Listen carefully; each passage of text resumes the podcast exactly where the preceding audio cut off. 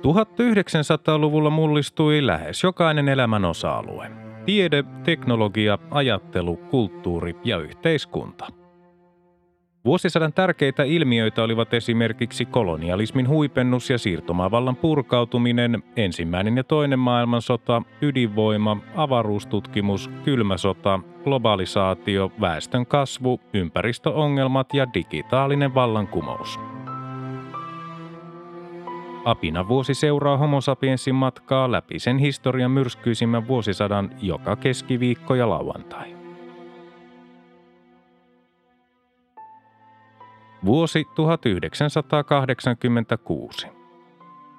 Ensimmäinen tammikuuta Suomi liittyi Euroopan vapaakauppajärjestö EFTAn täysjäseneksi. Samana päivänä ensimmäinen tammikuuta Espanja ja Portugali liittyivät Euroopan yhteisöön. Samana päivänä ensimmäinen tammikuuta Aruba irtautui Alankomaiden Antilleista ja sai laajennetun autonomian. Samana päivänä ensimmäinen tammikuuta Alajärvi, Jämsänkoski, Kannus, Kauhava, Keuruu, Kuhmo, Laitila, Orivesi, Saarijärvi ja Ähtäri muuttuivat kaupungeiksi. 3. tammikuuta Libya kiisti osallisuutensa Rooman ja Viinin lentokentille joulukuussa 1985 tehtyihin terrori-iskuihin. Arabiliitto tuki lausunnollaan Libyaa Yhdysvaltojen syytöksiä vastaan. 8. tammikuuta Yhdysvallat katkaisi kaikki suhteensa Libyaan ja määräsi siellä olevat kansalaisensa poistumaan maasta – 9. tammikuuta hävittyään patenttioikeudenkäynnin Polaroidille Kodak luopui pikakameravalmistuksestaan. 10. tammikuuta kirjailija Jörn Donner sai toisen kerran myönnetyn Finlandia-palkinnon romaanistaan Far Son. 14. tammikuuta valtion elokuvatarkastamo kielsi suomalaissyntyisen Renni Harlinin Yhdysvalloissa ohjaaman jäätävä polte-elokuvan esittämisen ja levityksen Suomessa, koska sitä pidettiin raakana ja ulkopoliittisesti arveluttavana. Elokuvan leikattu versio koki maaliskuussa saman kohtalon, mutta korkein hallinto-oikeus kumosi esityskiellon lokakuussa. Kokonaisuudessaan jäätävä polte vapautui esityskiellosta vuonna 2006, jolloin se julkaistiin Suomessa DVD-muodossa. 20. tammikuuta yhdistynyt kuningaskunta ja Ranska ilmoittivat aikeista rakentaa tunnelin Englannin kanaalin ali. 22. tammikuuta kolme sikhiä tuomittiin kuolemaan Intian pääministerin Indira Gandhin murhasta – 24. tammikuuta Voyager 2 avaruusluotain ohitti Uranuksen. Samana päivänä 24. tammikuuta tasavallan presidentti Mauno Koivisto vahvisti kirkkolain muutoksen, jolla niin kutsutut arkipyhät siirrettiin takaisin omille paikoilleen – Lain oli alun perin ollut tarkoitus tulla voimaan jo vuonna 1987, mutta Koivisto muutti voimaantulon vasta vuoteen 1992. Koivisto moitti opetusministeri Gustav Björkstrandia lain huonosta valmistelusta. Presidentin päätös synnytti vilkkaan valtiosääntöoikeudellisen keskustelun. Samana päivänä 24. tammikuuta Suomi sai kolmoisvoiton Monte Carlon rallissa. Kilpailun voitti Henri Toivonen Lansialla, toiseksi tuli Timo Salonen Peugeotlla ja kolmanneksi Hannu Mikkola Audilla. 28. tammikuuta avaruussukkula Challenger tuhoutui onnettomuudessa. Koko miehistö sai surmansa. Lähtö televisioitiin laajalti ja Yhdysvalloissa sitä seurattiin muun muassa kouluissa, koska mukana ollut opettaja Krista McCauliffe oli valittu opettaja avaruudessa projektiin, jonka tavoitteena oli innostaa koululaisia matematiikkaan, luonnontieteisiin ja avaruustutkimukseen. NASAn sukkulaohjelma oli jäissä aina syyskuuhun 1988 asti, jolloin tehtiin seuraava lento.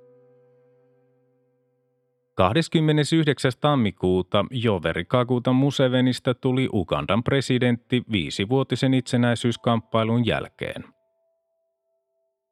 Seuraavana päivänä 30. tammikuuta henkilöjuna ja tavarajuna törmäsivät toisiinsa Lapuan rautatieasemalla 15 loukkaantui. Ensimmäinen helmikuuta Suomen Pankin johtokunnan jäsen Esko Ollila nimitettiin uudeksi valtiovarainministeriksi Ahti Pekkalan siirryttyä Oulun läänin maaherraksi. Pekkala ehti toimia valtiovarainministerinä kauemmin kuin kukaan ennen häntä. Pekkalan tilalle eduskuntaan tuli rehtori Tellervo Nousiainen. Seuraavana päivänä toinen helmikuuta sosiaalidemokraattisen puolueen ehdokas Oscar Arias Sanchez valittiin keskiamerikkalaisen Costa Rican presidentiksi. 4. helmikuuta kansanedustaja Ulla Bogdanov loikkasi Suomen maaseudun puolueesta perustuslailliseen oikeistopuolueeseen. POPllä oli nyt kaksi kansanedustajaa ja SMPllä 16. 5. helmikuuta libanonilainen muslimiryhmä kaappasi YK helikopterin miehistön ja matkustajat. Joukossa oli kaksi suomalaista, kaappajat luulivat helikopteria israelilaiseksi. Samana päivänä 5. helmikuuta presidentti Mauno Koivisto ja eduskunnan puhemies Erkki Pystynen ottivat yhteen valtiopäivien avajaisissa arkipyhäkiistan vuoksi. Koivisto syytti eduskuntaa vastuun pakoilusta kirkkolain muutoksen valmistelussa. Pystynen puolestaan piti Koiviston moitteita aiheettomina ja sysäsi osa vastuun kiistasta presidentille. 7. helmikuuta Haitin diktaattori Jean-Claude Duvalier pakeni maasta. Seuraavana päivänä 8. helmikuuta tavarajuna ja henkilöjuna törmäsivät Hintonissa Albertassa, kuolon uhreja oli 23. 9. helmikuuta Hallin kometta ohitti maan. 11. helmikuuta puolalaisen solidaarisuusammattiliiton johtaja Lech Walesa vapautettiin syytteistä, jotka oli nostettu sen vuoksi, että hän oli sanonut marraskuussa 1985 pidettyjen parlamenttivaalien äänestysprosenttia viranomaisten ilmoittamaa pienemmäksi. 13. helmikuuta Suomen evankelis-luterilaisen kirkon kirkolliskokous hyväksyi uuden virsikirjan otettavaksi käyttöön ensimmäisenä adventtisunnuntaina 1987. 16. helmikuuta sosialistisen puolueen ehdokas Mario Suarez valittiin Portugalin presidentiksi. Kolme päivää myöhemmin, 19. helmikuuta, Neuvostoliitto laukaisi avaruusasema Mirin ensimmäisen moduulin.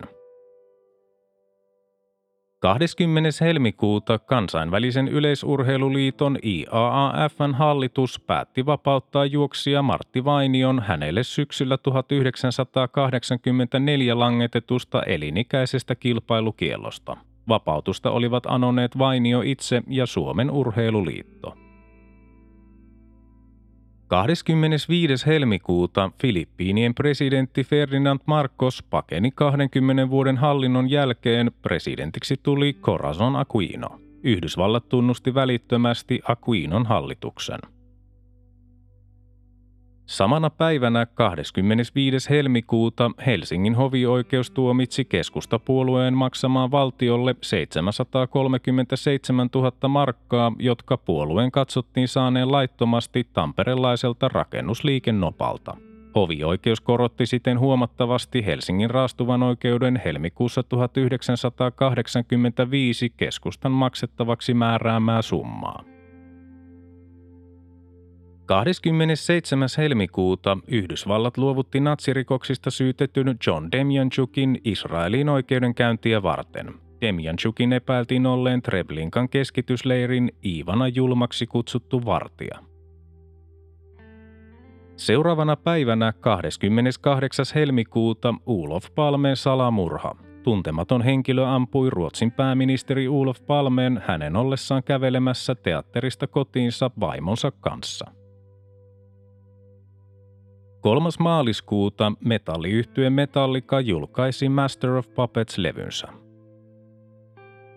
Samana päivänä 3. maaliskuuta Filippiinien entisen presidentin Ferdinand Marcosin puolue tunnusti Corazon Aquinon hallituksen ja häviönsä presidentin vaaleissa. Markosin puolueella oli ylivoimainen enemmistö parlamentissa.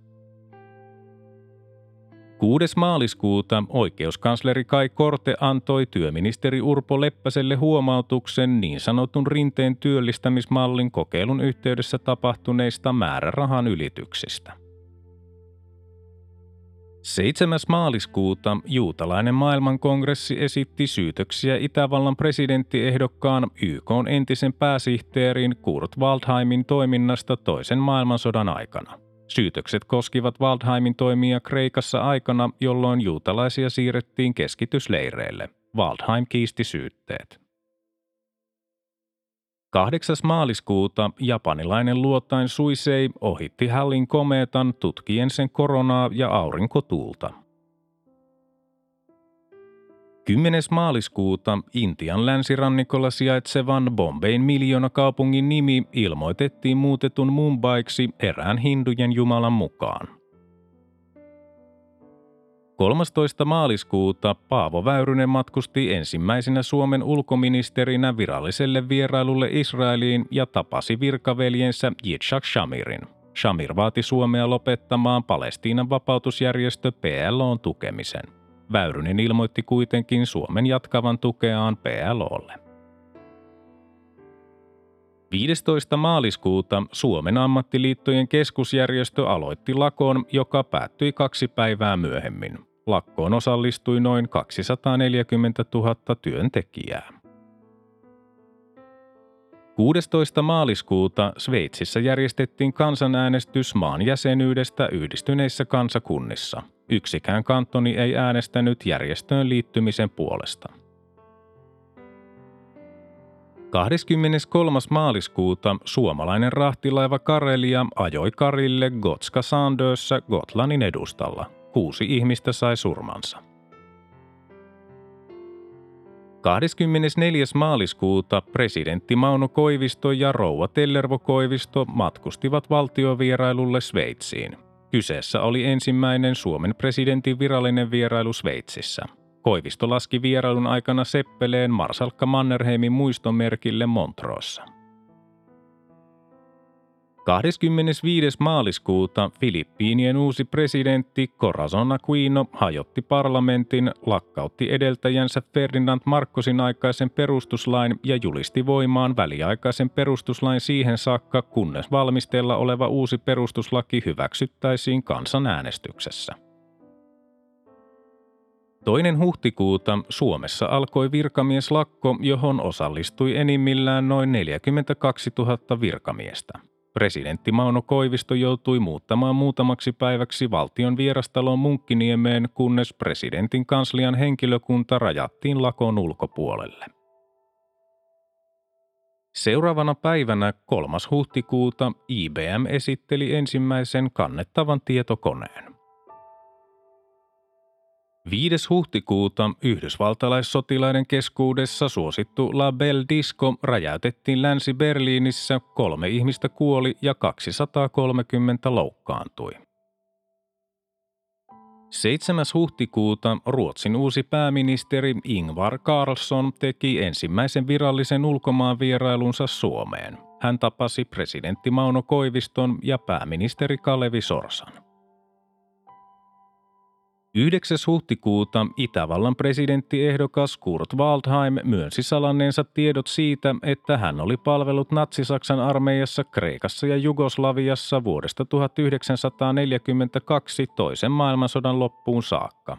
Waldheim kiisti kuitenkin häneen kohdistetut sotarikossyytteet. Seuraavana päivänä 10. huhtikuuta Yhdysvaltain presidentti Ronald Reagan nimitti televisioidussa puheessaan Libyan johtajaa Muammar Gaddafia Lähi-idän hulluksi koiraksi.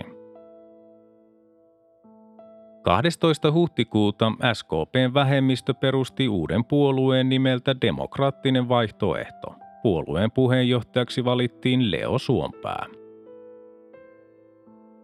14. huhtikuuta Euroopan talousyhteisön EECn jäsenmaiden ulkoministerit päättivät kokouksessaan Haagissa Alankomaissa ryhtyä rajoittamaan libyalaisten diplomaattien toimintaa yhteisön jäsenmaissa, mutta varoittivat Yhdysvaltoja voimakeinojen käytöstä Libyaa vastaan.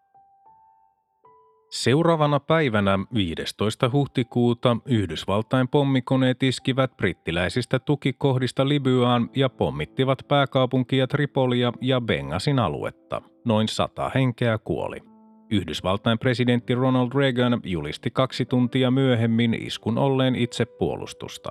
Pommikoneiden oli kierrettävä välimerelle Atlantin ja Gibraltarin salmen kautta, koska Ranska oli kieltänyt niiltä oman ilmatilansa käytön. Israel ja Iso-Britannia ilmoittivat välittömästi hyväksyvänsä iskun, kun taas Neuvostoliitto tuomitsi sen.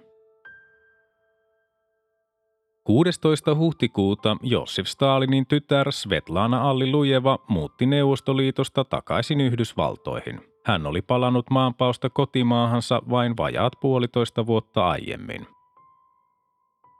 Samana päivänä 16. huhtikuuta virkamieslakko laajeni koko maahan koskettuaan aluksi vain pääkaupunkiseutua. 21. huhtikuuta Itä-Saksan kommunistisen puolueen pääsihteeri Erich Honecker valittiin uudelle viisivuotiselle virkakaudelle. 24. huhtikuuta Yhdysvaltain presidentti Ronald Reagan varoitti Syyriaa ja Irania vastaavista iskuista kuin Libyaan oli kohdistettu. Samana päivänä 24. huhtikuuta kenraalimajori Gustav Heglund nimitettiin YK Etelä-Libanonissa toimivien UNIFIL rauhanturvajoukkojen komentajaksi kesäkuun alusta lukien. 25. huhtikuuta tohtori Ahti Karjalainen kieltäytyi hänelle tarjotusta keskustapuolueen kunniajäsenyydestä. Karjalainen oli eronnut puolueesta vuonna 1983 sen jälkeen, kun presidentti Mauno Koivisto oli erottanut hänet Suomen Pankin pääjohtajan paikalta – Samana päivänä 25. huhtikuuta Suomi solmi diplomaattisuhteet aasialaisen Butanin ja afrikkalaisen Malawin kanssa. Seuraavana päivänä 26. huhtikuuta Tchernobylin lähellä Ukrainassa V.I. Lenin ydinvoimalan reaktorissa syttyi grafiittitulipalo, joka aiheutti historian vakavimman ydinonnettomuuden. 31 ihmistä kuoli heti ja suuria määriä radioaktiivisuutta pääsi ympäristöön. 30. huhtikuuta Kouvolassa järjestettiin ensimmäistä kertaa Vappu Kospel – Samana päivänä 30. huhtikuuta Libya karkotti noin sata brittiläistä, espanjalaista ja italialaista diplomaattia kostoksi EECn päätökselle rajoittaa libyalaisten diplomaattien toimintaa. Toinen toukokuuta ralliautoilija Henri Toivonen ja hänen Amerikan italialainen kartanlukijansa Sergio Cresto saivat surmansa rajussa ulosajossa Korsikan rallissa – heidän lanssia-autonsa syttyi palamaan suistuttuaan tieltä. Samana päivänä toinen toukokuuta Vancouverissa Kanadassa avattiin vuoden 1986 maailmannäyttely Expo 86, johon osallistui yli 50 maata. Pohjoismaista näytteille asettajana oli mukana ainoastaan Norja. 3. toukokuuta Euroviisut järjestettiin Bergenissä Norjassa. Kilpailun voitti Belgia edustajana Sandra Kim kappaleella Jean la Vie. Seuraavana päivänä 4. toukokuuta Afganistanin turvallisuuspalvelun entinen päällikkö Najibullah valittiin maan kommunistipuolueen uudeksi johtajaksi Babrak Karmalin tilalle. Karmal jatkoi kuitenkin presidenttinä. Samana päivänä 4. toukokuuta läntisten teollisuusmaiden johtajat julistivat huippukokouksessaan Tokiossa Libyan kansainvälisen terrorismin suojelijaksi. 8. toukokuuta maailman eniten myyty virvoitusjuoma Coca-Cola täytti 100 vuotta. Suomessa Coca-Cola oli tullut myyntiin vuonna 1952. 16. toukokuuta kansainvälisen poliisin Interpolin päämaja Pariisissa vaurioitui pahoin pommiräjähdyksestä. Äärivasemmistolainen Action Direct-ryhmä ilmoittautui iskun tekijäksi. Samana päivänä 16. toukokuuta Argentiinan entinen presidentti Leopoldo Galtieri tuomittiin 18 vuodeksi vankeuteen rikoksista ihmisyyttä vastaan. 17. toukokuuta virkamieslakko päättyi kestettyään lähes seitsemän viikkoa. Lakon aikana oli herännyt kiivas keskustelu siitä, pitäisikö yhteiskunnalle vaaralliset lakot lopettaa erityislailla. Presidentti Mauno Koivisto kehotti eduskunnan perustuslakivaliokuntaa selvittämään tällaisen lainsäädännön mahdollisuuksia. 20. toukokuuta Oulun lentokonekaappausyritys nuori mies kaappasi Helsinkiin lähdössä olleen Finnairin matkustajakoneen Oulun lentoasemalla. Poliisi pidätti kaappaajan koneeseen tekemällään rynnäköllä. Kaappaaja ilmoitti tekonsa olleen vastalause ihmisten sulkemiselle laitoksiin. 26. toukokuuta Euroopan yhteisö otti käyttöön Euroopan lipun. 5. kesäkuuta SKDLn vähemmistö erotettiin puolueen eduskuntaryhmästä. Kymmenen erotettua kansanedustajaa järjestäytyi demokraattisen vaihtoehdon eduskuntaryhmäksi, joka valitsi puheenjohtajakseen Ensiolaineen. 6. kesäkuuta Hanasaaren hiilivoimalassa Helsingissä syttyi tulipalo, joka aiheutti kymmenien miljoonien markkojen vahingot. Henkilövahingoilta vältyttiin. Samana päivänä 6. kesäkuuta Frankfurter Allgemeine Zeitungissa julkaistiin Ernst Nolten kirjoitus, josta alkoi Historical Streit eli historioitsijoiden riita. 7. kesäkuuta liberaalinen kansanpuolue erosi keskustapuolueesta. 8. kesäkuuta entinen YK pääsihteeri Kurt Waldheim valittiin Itävallan presidentiksi. Liittokansleri Fred Sinovats erosi vaalituloksen selvittyä ja Israel kutsui Itävallan suurlähettiläänsä kotiin. 12. kesäkuuta Etelä-Afrikan hallitus julisti koko maan poikkeustilaan lähestyneen soveton kansannousun ja joukkomurhien vuosipäivän edellä. Poliisi pidätti satoja mustia opposition edustajia varmuuden vuoksi. YK turvallisuusneuvosto tuomitsi toimenpiteet yksimielisesti ja jyrkin sanoin ja vaati poikkeustilan välitöntä kumoamista.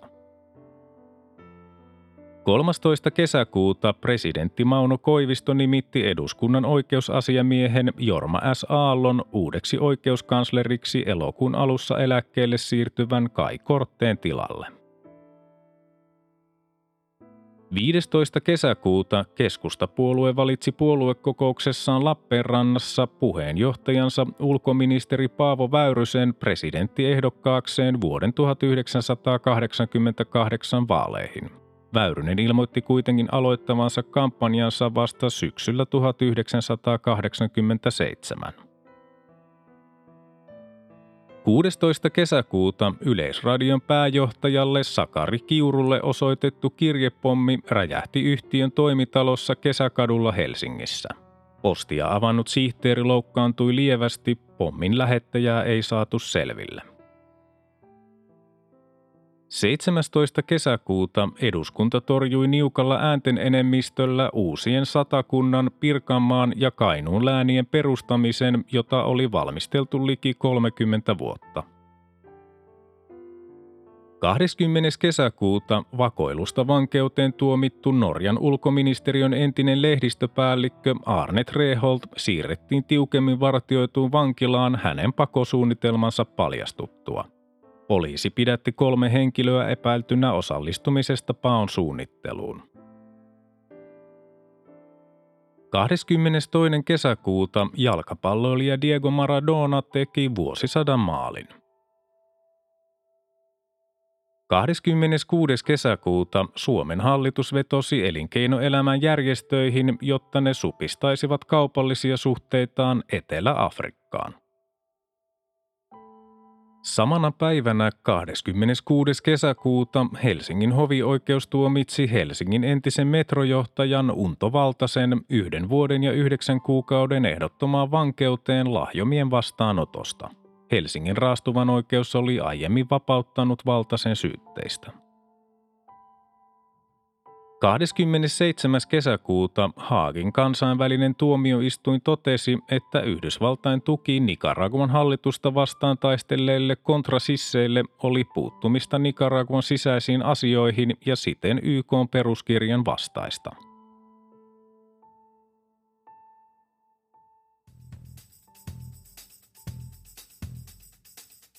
Tämä oli Apinan vuosi. Homo sapiensin seikkailut jatkuvat taas seuraavassa jaksossa. Liitytään mukaan.